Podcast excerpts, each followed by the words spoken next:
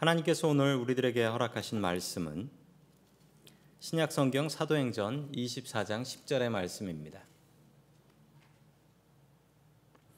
총독이 바울에게 머리로 표시하여 말하라 하니 그가 대답하되 당신이 여러 해 전부터 이 민족의 재판장 된 것을 내가 알고 내 사건에 대하여 기꺼이 변명하나이다. 아멘. 하나님께서 우리와 함께 하시며 말씀 주심을 감사드립니다. 아멘. 자, 우리 옆에 계신 분들과 눈으로 인사하시죠. 그리고 인터넷으로 예배 드리시는 분들, 가족들과 인사 나눠주시면 감사드리겠습니다.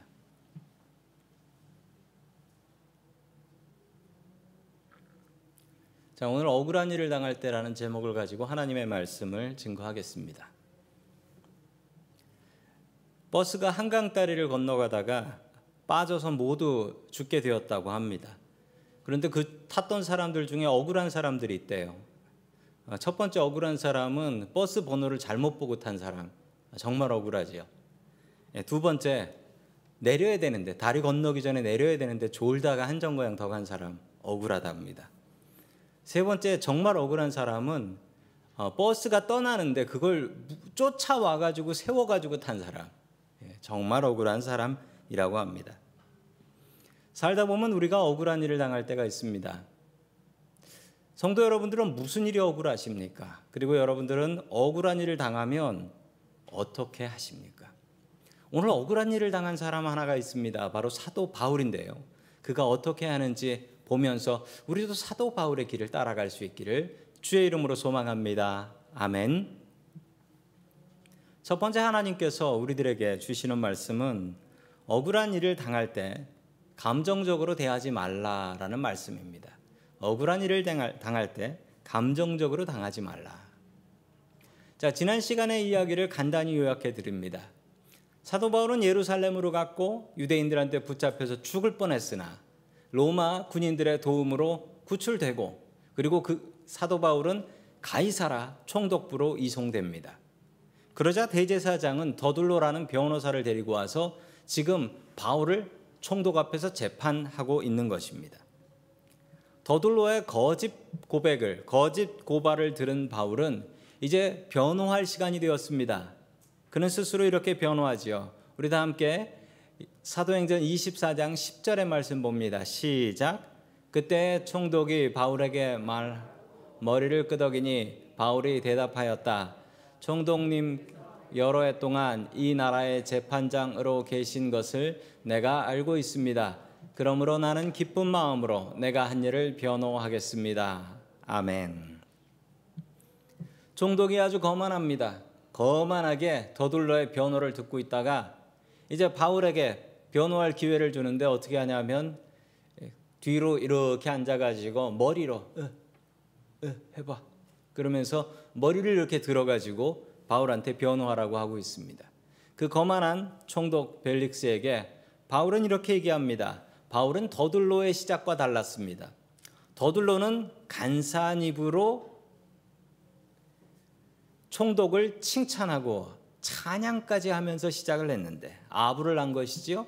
바울은 그렇게 하지 않습니다.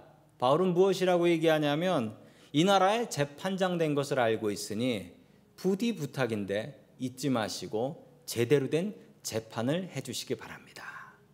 그러면서 스스로 변호를 시작합니다. 스스로 변호를 하는 이유는 무엇일까요? 바울도 더둘로 같은 변호사를 살 수 없었을까요? 바울에게 돈이 있었습니다.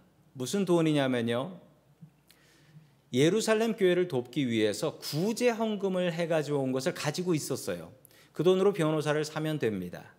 그런데 바울은 그렇게 하지 않습니다. 왜냐하면 이게 구제헌금이라서 이 돈이 없으면 굶어 죽는 고아와 과부들이 있기 때문에 절대로 이 돈을 자신의 변호하는 데 사용할 수 없다라는 것입니다. 그렇지만 참으로 안타깝게도 교회 헌금으로 변호사 사는 경우가 흔하게 있습니다. 제가 아는 케이스 하나도 이 근처 교회 중에 하나 있습니다. 원로 목사님하고 새로운 목사님하고 다툼이 생겨서 누가 교회 건물을 갖게 되느냐, 이것을 가지고 재판을 하고 있는데 재판에 답은 나지 않고 계속 변호사비만 양쪽에서 다 그 교인들 헌금인데 참 안타까운 일입니다. 이게 사탄이 붙이는 싸움입니다. 교회는 절대로 법정 가서 싸우고 그러면 안 됩니다. 대제사장과 더둘로는 바울을 집중적으로 공격했으나 억울한 바울은 그 미운 대제사장과 더둘로를 비난하지 않습니다.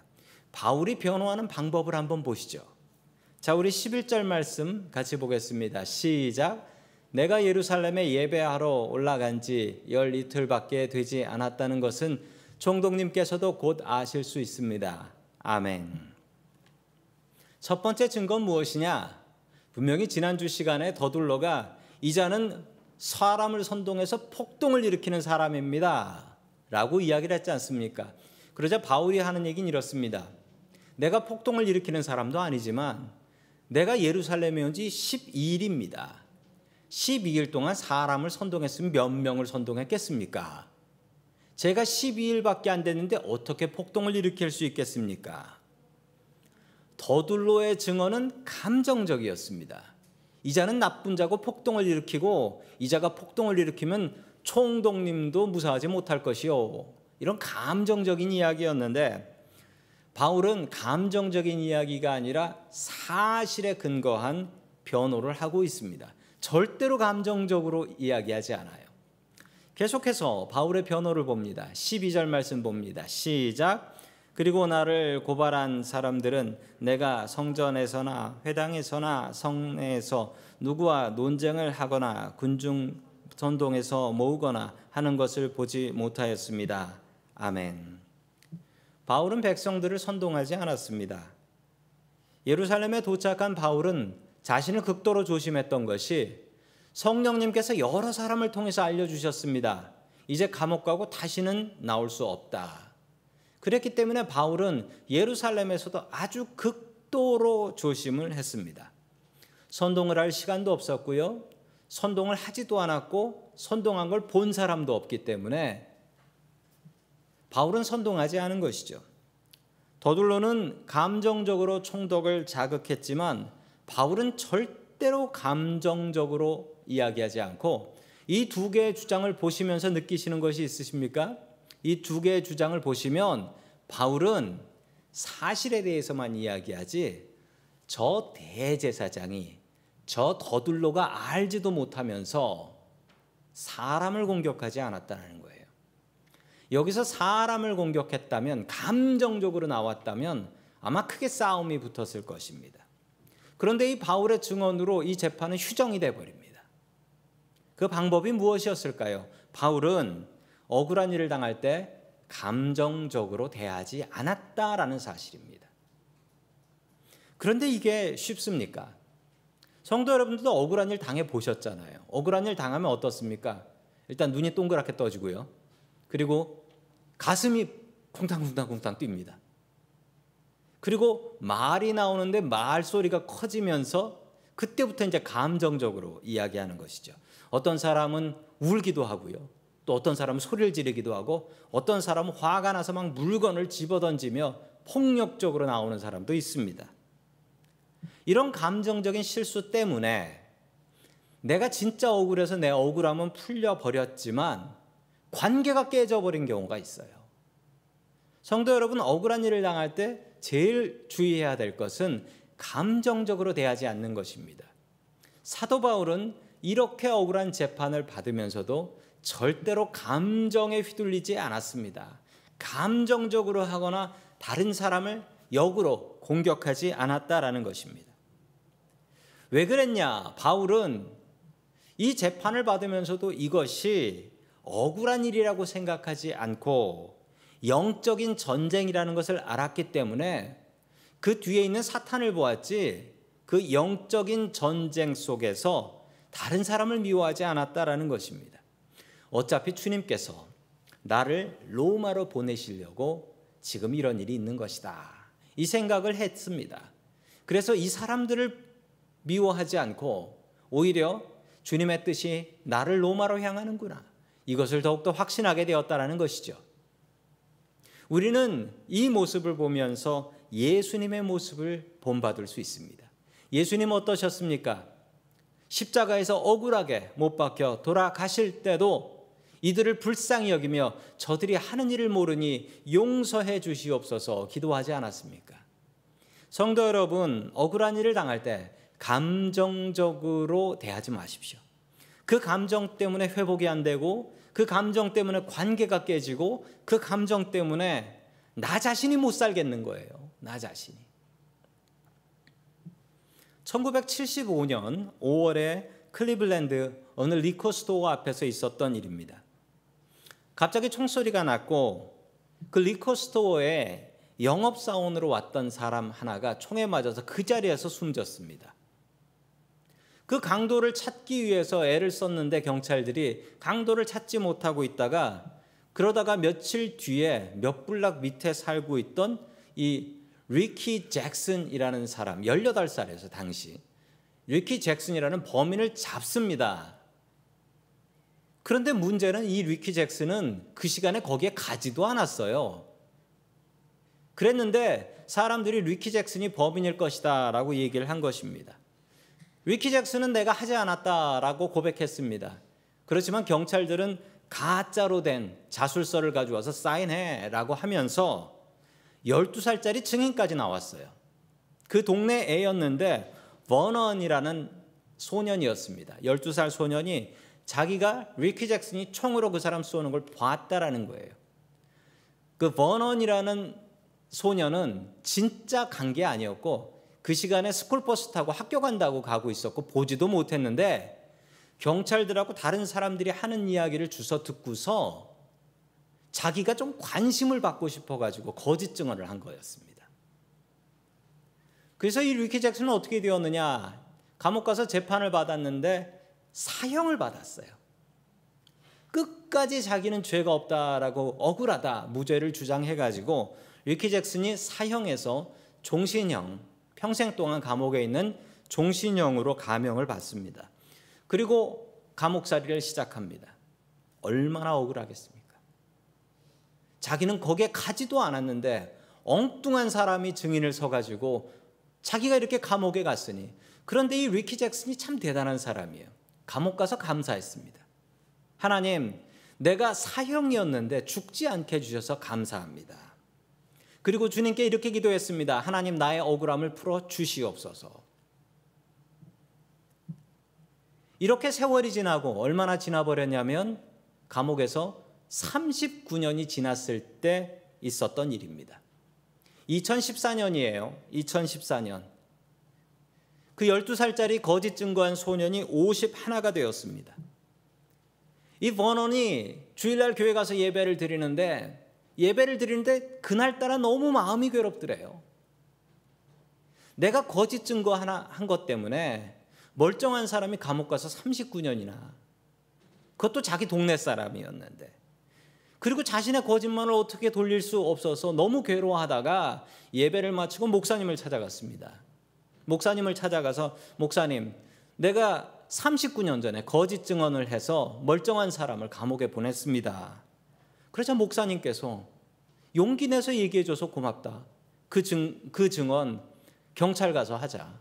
그래서 멀쩡한 사람 나오게 해야지. 그래서 목사님이 이 버논을 데리고 경찰서에 갑니다. 그래서 재판을 다시 받게 되는데, 그래서 리키 잭슨이 39년 만에 무죄 판결을 받고 너무 기뻐가지고 하늘을 바라보고 있는 거예요. 어떻게 이런 일이 있을 수 있을까요?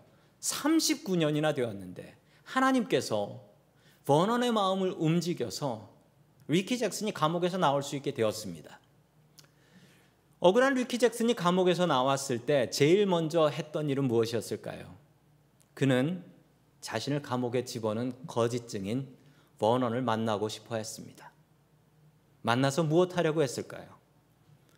어디서 만나냐면 교회에서 만났어요. 교회에서 만나서 이 두 사람은 서로 뜨겁게 포옹하며 눈물을 흘렸습니다.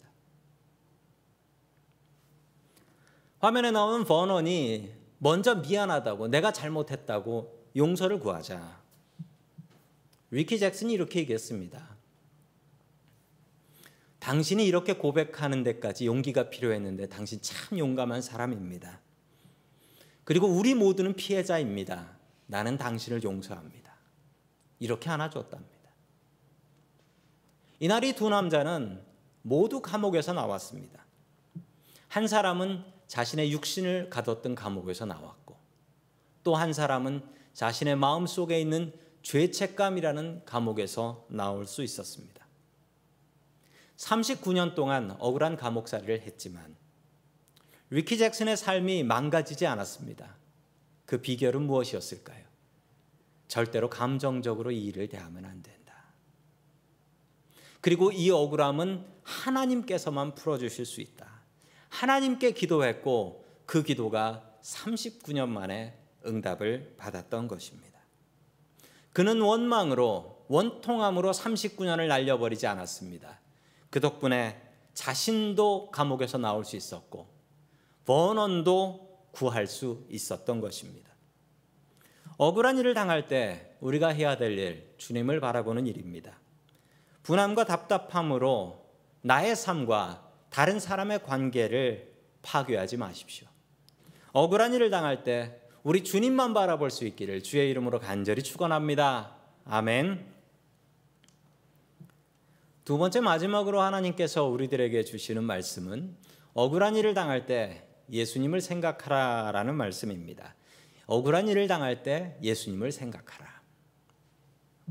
한국에 악명 높은 살인마들이 있습니다. 그 중에서 손꼽히는 살인마 하나가 있는데 고재봉이라는 사람입니다. 고재봉. 혹시 들어보신 분이 계실지 모르겠는데요. 1963년 강원도 인제에서 있었던 일입니다. 화면에 나오는 저 고재봉이라는 사람, 육군 상병이었고 군인이었습니다. 그리고 대대장 관사의 공관병, 관사에서 심부름하고 살림 도와주는 공관병으로 일을 했습니다. 고재봉은 어느 날 대대장 관사에서 몰래 고기 한 근을 훔쳐가지고 신문지에 싸가지고 나오다가 그 대대장 관사에서 일하는 그 주방 아주머니한테 걸렸습니다. 주방 아주머니가 딱 보더니 야, 네가 도둑놈이구나. 네가 전에 대대장 군화도 네가 훔쳐갔지. 그러니까 이 고재봉이 도끼를 들고 와가지고 이거 소문내면 아줌마 죽어 라고 공갈을 치고 나갔습니다. 그러나 소문은 났고 고재봉은 여지껏 집안에 없어졌던 것까지 자기가 훔치지 않은 것까지 다 뒤집어 쓰고 절도죄로 육군형무소에 7개월 동안 다녀오게 됩니다. 7개월 다녀오고 나오는 날 그가 했던 일은 도끼 들고 대대장 집에 간 것이었습니다. 대대장 집에 가서 대대장 집에 있는 가족들을 무참하게 5명을 죽여버렸어요. 도끼로 찍어서. 그런데 불 켜고 나서 보니까 황당한 것이 그 대대장이 아니네. 그 대대장은 그 사이에 다른 부대를 갖고 새 대대장이 왔는데 그 새 대대장을 도끼로 찍어서 가족들을 다 죽여버린 것입니다. 그리고 재판을 받는데 화면에 나오는 그 재판받는 모습입니다. 재판받는 모습이 어떻습니까? 나는 억울하다라는 거예요. 나는 억울하다. 나는 훔치지도 않은 것까지 뒤집어쓰고 감옥 갔기 때문에 나는 할 걸 한 거다. 나는 억울하다. 저렇게 재판받는 사람이 어디 있습니까? 사형을 받게 됩니다. 감옥에 들어갔는데 워낙 독한 사람이어가지고 감옥에서도 이분이 다 그냥 형님이 됐어요. 가장 독한 사람이 들어왔으니까. 이분을 안국선 목사님이란 분이 전도를 하십니다. 그리고 예수님을 알게 되었는데 예수님을 알고 나서 예수님이 얼마나 억울하게 죽임을 당했던가. 죄가 없는데 죽임을 당하신 거잖아요. 이것을 알고서 자신이 죄인인 것을 깨닫게 됩니다. 그리고 예수님께서 그 억울함을 얼마나 잘 참으셨나 보면서 그는 이렇게 이야기합니다. 내가 조금만 일찍 예수님을 믿었으면 내가 사람을 안 죽였을 텐데. 고재봉은 총살당해서 죽습니다. 마지막으로 교도관들이 집행하면서 마지막으로 하고 싶은 말은 뭔가라고 했더니 고재봉이 이렇게 얘기했습니다. 저 찬송가를 부를 테니까 찬송가 부르는 동안 저를 쏴주십시오. 그리고 천사와 같은 웃음을 하면서 인애하신 구세주여 내 말 들으사 죄인 오라 하실 때 날 부르소서. 이 찬송을 부르다가 총에 맞아 총살을 당했다라고 합니다. 이 고재봉이 죽기 전에 예수님을 믿고 제소자들 앞에서, 제소자들 2,000명이 모여 있는데 그 앞에서 간증을 했습니다. 간증을 했는데 2,000명 중에 1,800명이 나 예수 믿겠어 울면서 일어났다고 합니다. 우리의 인생이 어쩌면 고재봉과 같습니다. 죄인인지도 모르고 억울하다고 살았던 사람이 예수님 만나고 죄인인 것을 아는 것, 우리의 인생 고재봉처럼 달라져야 합니다. 죄가 없으신 분이 계십니다. 바로 예수님이십니다. 죄가 없는데 억울한 누명 뒤집어 쓰시고 돌아가셨습니다. 세상 사람들을 구하기 위해서 오셨는데 그 사람들에 의해서 십자가에 못 박혀 죽었습니다. 돌아가셨어요. 이렇게 억울한 죽음이 어디 있습니까? 성도 여러분, 우리가 억울한 일을 당할 때 우리가 해야 될 일은 주님을 바라보는 것입니다. 우리 예수님의 말씀을 같이 봅니다. 우리 히브리서 12장 2절의 말씀 같이 보겠습니다. 시작. 믿음의 창시자요 완성자이신 예수를 바라봅시다. 그는 자기 앞에 놓여있는 기쁨을 내다보고서 부끄러움을 마음에 두지 않으시고 십자가를 참으셨습니다.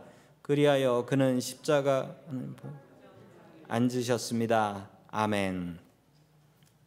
교회는 스스로 죄인임을 고백하는 사람들의 모임입니다. 예수님께서는 없는 죄까지 뒤집어 쓰셨습니다. 우리가 예수님의 제자라면 우리는 스스로 우리의 죄를 고백하는 사람이 되어야 합니다. 우리의 억울함을 고백하는 사람이 아니라 주님 내가 죄인입니다. 이것을 고백하는 사람은 예수님의 제자입니다. 그러나 내가 죄인이 아닙니다. 나는 억울합니다. 라고 고백하는 사람은 예수님의 제자가 될 수 없습니다. 성도 여러분들은 어떤 사람들이십니까? 믿음이 없으면 억울한 일을 당해도 어쩔 수 없이 참습니다. 우리가 힘이 없으면 억울한 일을 당해도 할 수 있는 일이 별로 없어요. 그냥 참아야지 어떻게 힘이 없는데. 예수님은 힘이 없는 분이 아니셨습니다. 천군 천사를 동원해서 세상을 끝내버릴 수도 있었습니다. 악인들을 벌하실 수도 있었습니다. 그런데 그 억울함을 참으시고 십자가에서 죽임을 당하셨습니다. 우리에게 진짜 힘은 무엇일까요? 성도 여러분, 우리에게 진짜 힘이라면 그 십자가에서 내려오는 힘이 아닙니다. 하나님을 믿고 그 십자가에서 고통당하는 것입니다. 우리에게 최고의 능력이 있다라면 그것은 믿음일 것입니다. 내 힘보다 더 크신 하나님의 능력을 믿는 것, 나의 이 억울함을 하나님께서 풀어줄 것을 믿는 것입니다. 이것을 믿음이라고 합니다. 성도 여러분, 믿음을 가지시면 우리의 원통한 억울함에서부터 해방될 수 있습니다. 어차피 주님께서 해결해 주실 건데요. 제가 유튜브에서 본 영상이 하나가 있는데 그 영상에 보니까 세탁기 하나가 나와요. 아니, 세탁기가 엉뚱한 데 설치돼 있지요. 저 세탁기를 가지고 어떤 실험을 했냐면 세탁기 안에 돌덩어리를 넣고 돌리면 어떻게 될까라는 실험이었어요. 처음에는 돌덩어리가 돌아가면서 텅텅텅텅 소리가 나더라고요. 조금 지나니까 그 텅텅 소리가 엄청나게 커져요. 그러더니 저 앞에 있는 뚜껑이 휙 날아가 버렸어요. 그리고 좀 있으니까 저 윗뚜껑이 날아가 버리고요. 끝내 어떻게 됐냐면 다 분해가 되었는데 그때부터 무서워지더라고요. 모터만 남아가지고 모터가 윙 돌면서 저 마당을 돌아다니고 있더라고요. 정말 무서웠습니다. 저것을 보면서 느낀 게 있습니다. 우리의 원통함이, 우리의 억울함이 저 세탁기에 들어가 있는 돌과 같다라는 사실입니다. 내 마음속에 들어가면 내 마음속에 전기가 켜지면서 그 돌들이 텅텅텅텅 내 마음을 울리기 시작합니다. 더 큰 소리를 내다가 끝내는 뚜껑 날아가고 다 부서져 버립니다. 무엇이? 나 자신이. 억울함은 내 속에 들어가면 나 자신을 파괴합니다. 억울함이 내 마음속에 들어가 있다면 성도 여러분, 얼른 전기를 꺼버리세요. 세탁기가 돌아가지 않도록 해야지, 그걸 그대로 두면 그 억울함이 나를 다 파괴시켜 버립니다. 내 마음이라는 세탁기 속에 이 억울함은 도대체 누가 넣어놨을까요?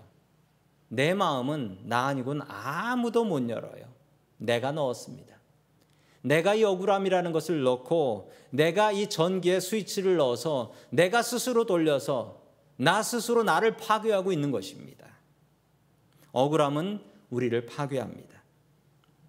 그래서 성도 여러분, 우리는 억울함이라는 감정을 잘 다스려야 됩니다. 이 억울함이라는 감정이 생기면 우리가 제일 먼저 해야 될 일은 주님께 돌려드리는 것입니다. 주님, 내가 억울한데 주님께서 해결해 주십시오. 이렇게 기도하면 주님께서 나에게 용서할 수 있는 마음을 주시거나, 주님께서 나에게 잊어버릴 수 있는 은혜를 주시거나, 정말 주님께서 해결해 주셔서 이 억울함이 풀리게 해 주시거나, 이런 답을 주십니다. 그러나 이 억울함을 나 스스로 해결하려고 하면 그 억울함 때문에 그 누구도 죽지 않습니다. 나와 나의 가족들만 죽어나는 것입니다. 목회를 하다 보면 오해를 뒤집어 쓸 때가 있습니다. 억울한 일을 당할 때가 있지요.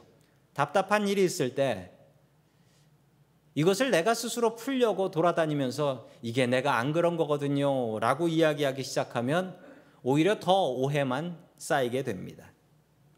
그럴 때 해야 될 일은 주님 앞에 나아가 기도하는 것이죠.